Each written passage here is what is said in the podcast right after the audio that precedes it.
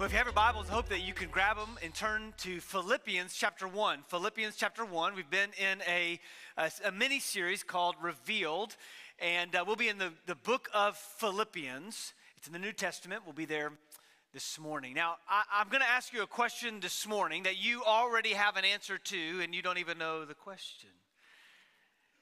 You, you, answer this question every time you wake up. You answer this question every time you, you purchase something. You, you answer this question every single day. In fact, if I were to follow you home, I'm not going to do that. But if I were to follow you home and we reviewed your taxes, we would see laid out before us the answer to this question. In fact, we would even be able to know that by just looking at your calendar or your text messages or your emails. The, the, list goes on and on, how we can get some context clues as to the answer to this question. Uh, the question is simply this What I want most in my life. This is what I want most in my life. In fact, I, I asked my 10 year old daughter yesterday, and she I asked her that. I said, What do you want most in life? And she said, I'm not going to give you an answer because you're going to use it in your sermon. I, am not, that is literally what she said. I said, I am, so go ahead and give me an answer. So she looked at me and she said, I, I, I, she said, Dad, I know this is so silly, but I just want a fast pass at Six Flags. If you don't know what a fast pass is, it just means you can skip ahead to all the rides, and she don't want to stand in line. I, I, she just knows how uh, I call it frugal, but she says cheap. I really am. She just wants a fast. Now look, a fast pass is fine when you're 10, but if you were a 40 year old adult, that's all I want. There'd be some problems, wouldn't there? But for all of us, there's this question: what I want most in life is, and your answer to this question really defines your life. Whatever is in that blank, that really is what matters most to you. And for each one of us, there's the sense of what this series is, which is God helps us through our suffering and our setbacks and our inconveniences and our distractions and our sicknesses and illness. God uses all those things to reveal who we really are so that He might make us who He wants us to be. So, so, God allows hardships and God allows trials and God allows pain and God allows suffering so that He might reveal to us what's really going on inside of us, what really matters to us, so that He might make us who He wants us to be. What I want most in life, filling that blank, really does answer a lot for us in our equation. And really, over the last six, seven weeks, the Lord has been working on that question in my own life. During the time away, there was a sense of uh, one counsel just kind of counseled me to say, look, you've got to be able to answer that question because if not, your ministry will be derailed the rest of your life. There's a sense of having to clarify what it is, what's the ambition. That really was what God was kind of revealing to me. Maybe that's the aim this morning, if you will. The aim is simply this that, that we need to have our ambitions revealed and replaced with godly ambitions. Godly, God word even ambition. Now, the reality is, is that I want to use the biography of probably the, one of the most top five most influential persons who've ever lived. I want to use his biography, the Apostle Paul, to help frame what kind of ambitions we need to have. Because if there's anybody who has faced suffering, if there's anybody who'd faced setbacks, if there's anybody who'd faced roadblocks in life, it was the Apostle Paul. In fact, when you read Second Corinthians chapter 11, he goes through this whole list of things that he had to endure in his life from beatings to shipwrecks to being, to being persecuted for the cause of Christ. But then he says this. He says this in verse 28. He says, Not only do I have all these physical pressures, but there is the daily pressure on me. What is it? My concern for all the churches. So, Paul, Paul not only had this layer of physical pressure, but he also had this layer of concern and internal pressure for all the churches that he had helped plant.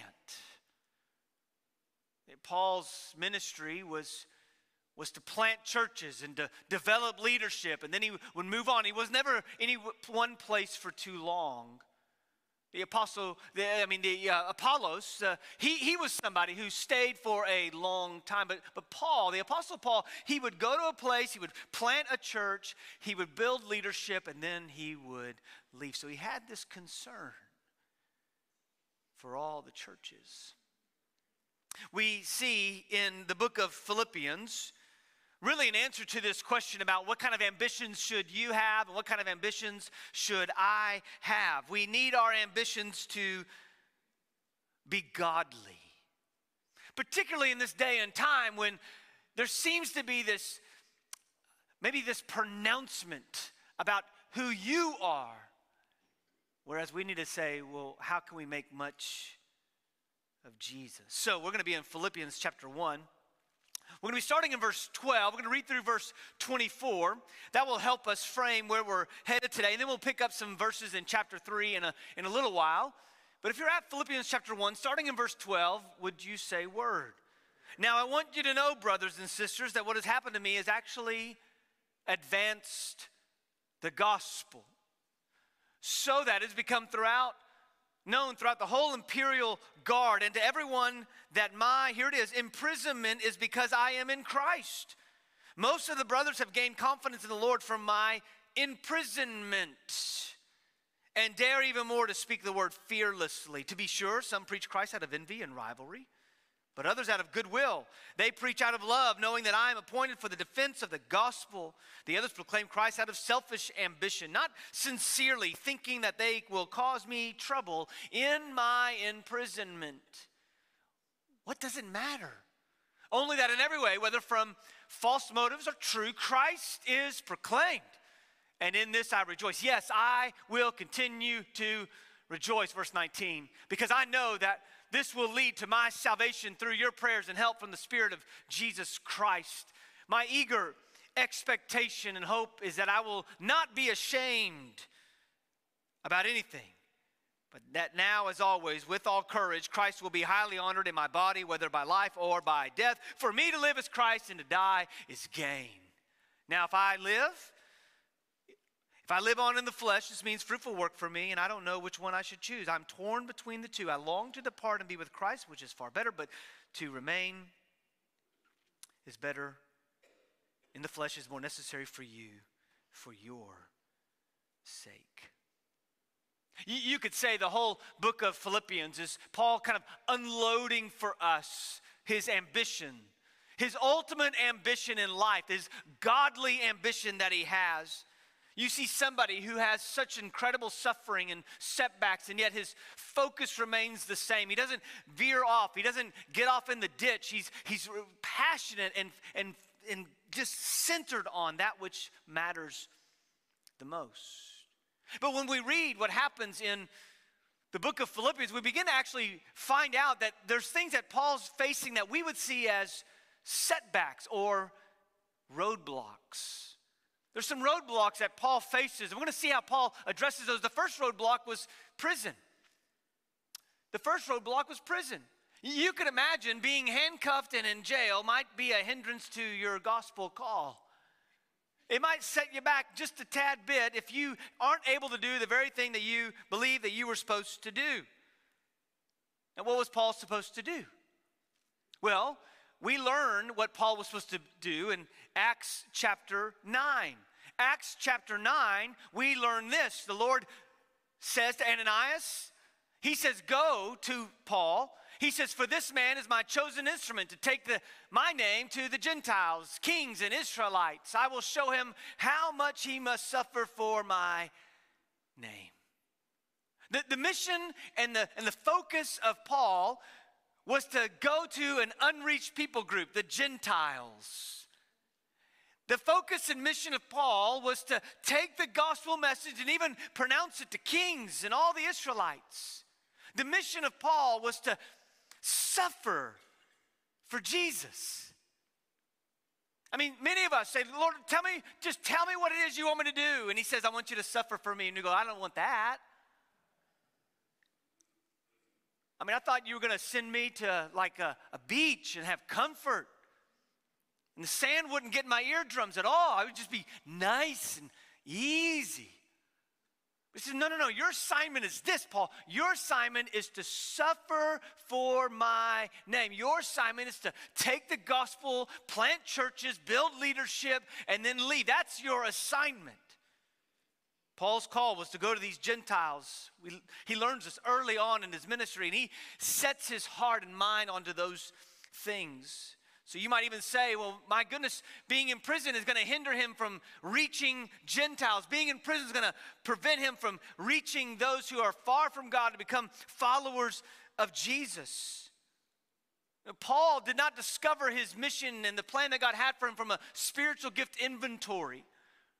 I think so many of us will sometimes say, Well, I don't know what God wants me to do with my life. I should take a test. And when I take this test, maybe then I will find out what it is I'm supposed to do with my life. And that's not how Paul operated. God told Paul exactly what he was supposed to do. But a major roadblock happens in this moment in our minds. He's in prison. In fact, he says it multiple times that he is in prison. But did you notice his perspective of his imprisonment? He says, Hey, listen, my, my imprisonment has actually caused the gospel to advance. Like, there's not been a throttling of the gospel because I'm in jail. In fact, it's gone even further than I could have ever dreamed it could have gone. In fact, those that are hearing the gospel, they're getting word of the gospel, but then they're growing in the gospel, and now they're sharing the gospel without fear. The perspective that Paul has is immense to go, look, I, I'm seeing, you see this as a roadblock, this imprisonment, but I see it as advancing the gospel.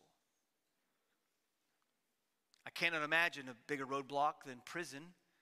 I've been to prison to visit. So thankful when you can go and visit prisoners and then you can encourage them, but then you can also whew, get out. I've had moments, and I think we've all had moments, where we're confident what God has called us to do, but then something pops up and we feel like it's a hindrance to that mission that God has given us or the vision that God gave us for our life. We think we know what God has called us to do and we begin to do it, but then all of a sudden there's a major roadblock like prison. We might say, God, why would you put this kind of a roadblock in my life? Why would you prevent me from doing the thing I'm, I'm confident you told me to do? And, and maybe this obstacle wasn't an obstacle ever at all. It was just God using that moment to propel the gospel to go forth. But there wasn't just a roadblock of prison. We notice something else. We notice that there's others that are preaching the gospel, and they're look what they're doing. They're saying, Others proclaim Christ out of selfish ambition. Can you imagine somebody preaching Christ with a selfish motive? Not sincerely, thinking that they will cause me trouble in my imprisonment. This happened routinely throughout the New Testament. This happened in Corinth, this happens in Galatia, and, and now Paul's saying, look, this is happening where people, people are coming, they're, they're preaching in the pulpits that we established, and they're doing it, and they're wanting to cause me harm in prison. Can you imagine? They're wanting to cause me trouble. They're saying things, they're trying to, here it is, damage my reputation by saying, You think Paul's gospel is any good? Paul's gospel led him to jail. You want that kind of a gospel? And they're preaching this kind of way of selfish ambition, not sincerely. Paul's saying that while some may think there's a roadblock of prison, there's another roadblock of people trying to cause trouble and damage his reputation. Paul in prison can't speak against what these people are saying about him. He can't answer back. His, he's blocked out of all the major social media outlets. He's prevented from being able to say anything in his own defense. And there's a sense, even in all of us, that when we hear our name being defamed, we want to rise up to our own defense. That's not what I said. That's not what I did. How dare you judge my motives? All these things come about. We want to, we want to prevent and have damage control on our image. Paul will say, Who cares about my reputation? As long as Christ is preached, I'm good. As long as Jesus is made known, even when they do it with ill motives, God will not allow his word to go without void. He, he will use it. Another roadblock wasn't just the trouble that he was facing, there was some uncertainty for Paul. Paul, to a degree, didn't know if he was going to make it out of jail. Paul didn't know if he was going to get a, a, release date. We learn this in Philippians chapter 1, where he'll say, For me to live as Christ, to die is gain. If I live in the flesh, this means fruitful work for me. I don't know which one I should do. I don't know which one I should choose. I'm torn between the two. This is that uncertainty. I'm torn. I'm torn. I don't, I don't know which one I should do. Should I go this? Uh, should I stay? If I stay, I, I, it's good for you. If I, if I leave, it's, it's, it's good for me. I mean, to be with Christ. I, I'm torn between the two. And while I'm not preaching all of this text, there's a lot more that's going on. I'm trying to get you to understand the situation Paul was in. He's in jail. He longs to be with them and serve them, but he also longs to be with Christ. There's nothing more difficult in life than uncertainty, isn't there? Oh, what's going to happen? Now, this is just me, and you may be different than me, and that's probably a good thing. But when I begin to think of scenarios that could be, it generally ends up poorly. I'll think through a scenario and I'll follow the line of that scenario, and it, uh, it always tends to end badly. I remember as a kid reading Choose Your Own Adventure books where you could look at the bottom of the page and you have to make a decision, and then you turn to that page and say, Well, look, if you want to do this, you go through that door, you go to page 36. If you go through that door, you go to page 87. And so you turn the page, and I would always mark my spot because if I turned the page to 36 and said, You're dead, I would go, I didn't make that decision. I really wanted to do that and I'd change my mind. It's like, hey, if you go through that door, hey, you won the million dollars. I mean, this is the choose. We want to know the best outcome, but often when we begin to track down our decisions, often we get into spots where it's the worst possible case situation. Sometimes we'll even say to God, God, I don't, I don't care if it's good or bad. Just tell me what's going to happen. Just tell me what is supposed, what's going to, what's going to work out here. Just tell me what is, what in my life. Just tell me in my life what it is I'm supposed to do. Just tell me in my life what's going to happen. But for Paul, he, he had this kind of uncertainty, but it was a different kind of uncertainty than we face. When we think the way that I typically think that everything's going to end badly, there's often discouragement and defeat before you've ever walked out the door. Can I just tell you that there's no grace for what could happen, but there is grace for what does happen? There, there's no grace for what could happen, but there is grace for what does happen. Like we play all these scenarios out.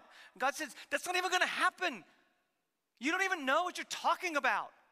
You literally have no idea. I do. So trust me. And when these things play out, it's for your good. And He gives us the grace. God's grace is there for reality, God's grace is there for what happens. When we think about the possibilities and the uncertainties in life, that's often where fear and discouragement and defeat creep in. In fact, those things, that uncertainty becomes our idol. It becomes bigger than God. Paul in the situation had no idea what was going to happen, but, but he will make it clear for me to live is Christ, and for me to die is gain. Either way, because I want Jesus, I win. If I live, I have Jesus. If I die, I have Jesus. Paul wants Jesus. Paul has come to the conclusion that all of, all of his life, all that he wants, all he wants is for Jesus and for Jesus to be known. He, he will even pray, Lord, if I could give up my salvation so that all the Jews could come to salvation, that's what I want more. I want Jesus and I want others to have Jesus. Prison, therefore, no longer seems like prison, it seems like a missionary journey. Those preaching those preaching in a way that damaged his reputation no longer seem like a threat. It just simply doesn't bother him because he cares about the reputation of Jesus more than his own. Not knowing what's going to happen doesn't matter to him because there's someone greater waiting for him, and his name is Jesus. Paul wants to plant more churches. Paul wants to build more leadership. Paul wants to continue to go on mission. But Paul knows that he doesn't have to be the lead guy to make that happen because the lead guy is Jesus. See, if Paul wants his freedom, If Paul wants freedom more than anything else, then he's stuck. If Paul wants his reputation more than anything else, then he's going to be crushed at one comment about his life. If Paul wants to be certain about everything, he's going to be discouraged. Instead, Paul is liberated from all that kind of thinking because of the perspective he has. He wants Jesus.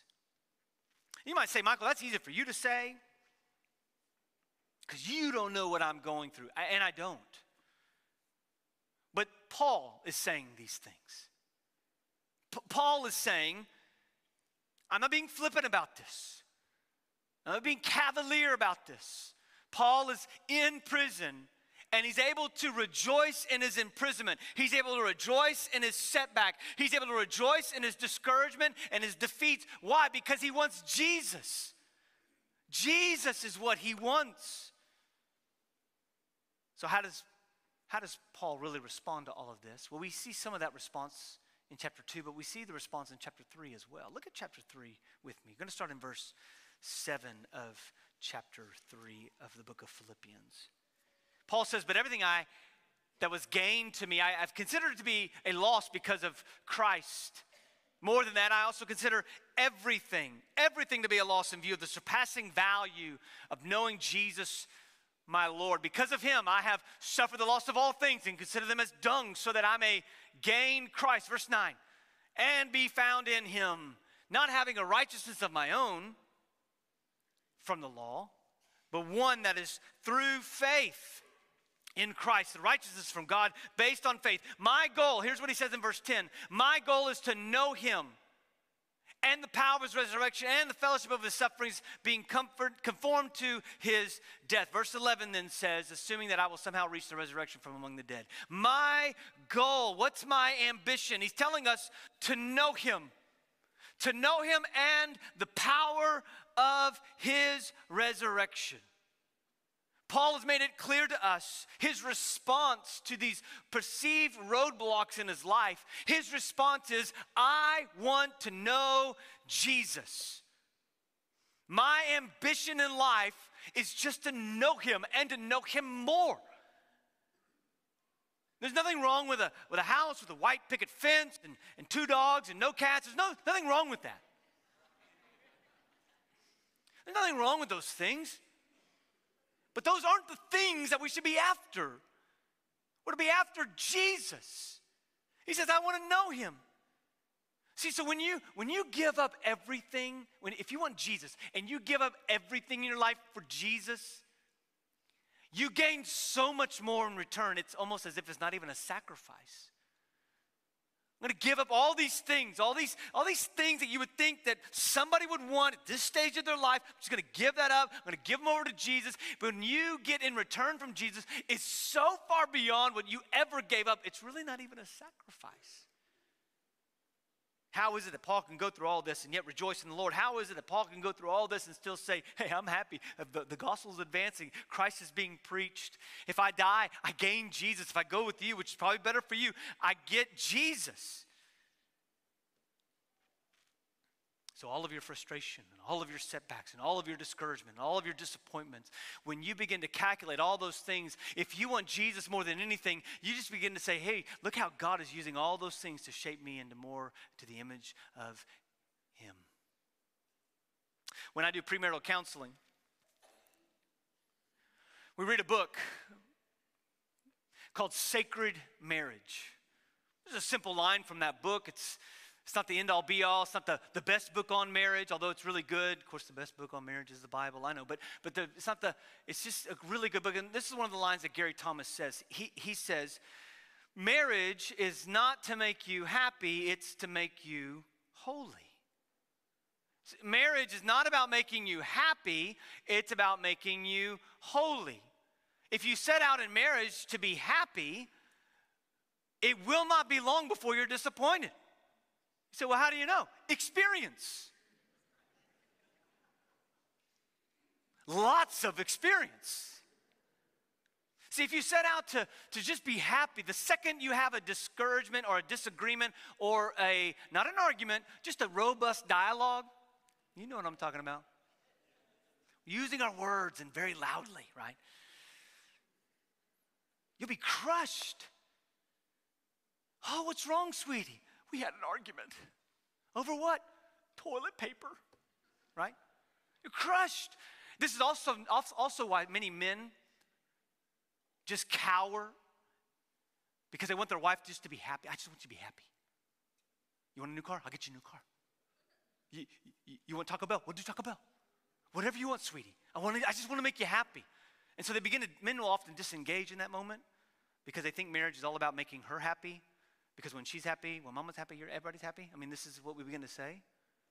But what if marriage was seen not to make you happy, but to make you holy? So now when you have those robust dialogues, there are opportunities for you as the offender to humble yourself and repent of your sin and confess your sin and turn from what you're doing and apologize and own what you did. When you're offended, it's an opportunity to you, for you to forgive and recommit your commitment, re- restate your commitment to your spouse. See, see how this totally transforms marriage? It's in the same way with the gospel that when Jesus is your aim in life, when Jesus is your ambition, when Jesus is who you want the most, when all these hardships come in your life, and they come in a variety of levels and, and layers, you don't see them as, oh man, what are we gonna do? You go, oh wow, look how we get to shine Jesus even brighter. And why are we surprised when the culture just continues to get darker and darker? Light is best used in the darkness. So we don't run away from it. We go towards it and say, listen, let me show you a better way. Let me show you how Christ can redeem these perverse desires or promotions that you're making them of. Transforms us. So the question goes back to this What I want most in life is blank. What is it for you? See, for, for many of us, um, we're at the place where we recognize that there's been a lot of other things in that blank. And it might be helpful today for you to take some time just to write down the things that have been filling in that blank. And, and it could be a number of things. I'm right there with you. But, but what if today you did two things? The first thing you, you did is, is just repent. I think sometimes we like to use this word for all the sinners out there, and it's always somebody else, it's never us. That was a great message. I wish my nephew would hear that. It's always our nephew. What did he do? Repentance is something that every Christian does every day when we're convicted by the Holy Spirit of the sin that we commit we repent of our sins. And the Bible's very clear. When you confess your sins, He's faithful and just to forgive us of our sins and cleanse us of all of our unrighteousness. So you repent. You turn from that which you did. You, you begin to say, God, I, I repent that I, I haven't wanted you as my ambition. I've wanted all kinds of other things. I want you to help me make you the, the one thing I want in this life. So you repent, but then you, you seek. Matthew 6:33 says, "Seek first his kingdom and his righteousness, and all these things will be added unto you." So here's how that works. When you wake up, you say, "I want to seek the kingdom today. Not my kingdom. I want to seek his kingdom.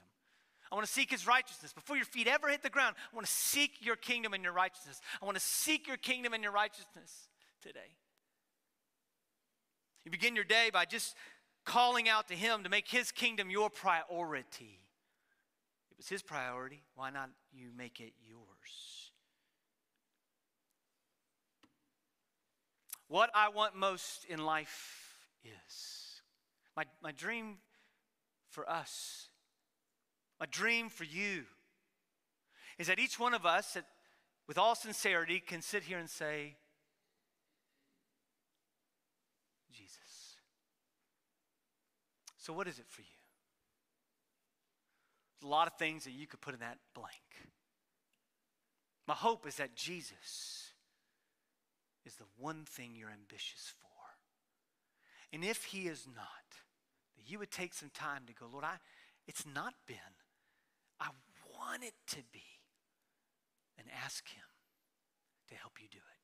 Let's pray. Father, we come and Lord, we, we ask that now as we respond to your good news, the gospel that says not try harder and do more, but says, hey, turn from what you've done, seek first his kingdom, love him with all of your heart, soul, mind, and strength, love your neighbor as yourself, that, Lord, we would respond to your call today. And Lord, as we think about as we think about this, that our ambition would be revealed, and if it's not you, that it be replaced with a godly ambition, which is you. Lord, help us to do that very thing. In Jesus' name, amen. This morning, you may be here and want to talk more about what it means to repent and seek the Lord. We'll be here at the front. We have counsels, counselors here to talk with you. If you're online, you can maybe reach out online and just say you need prayer, and someone will contact you immediately. Or maybe for you, you, you, your blank has been something different than what it should be. And maybe you, you could do it at your seat or you could do it here at the altar. You come forward and you just lay it down before the Lord. He's calling, He's inviting.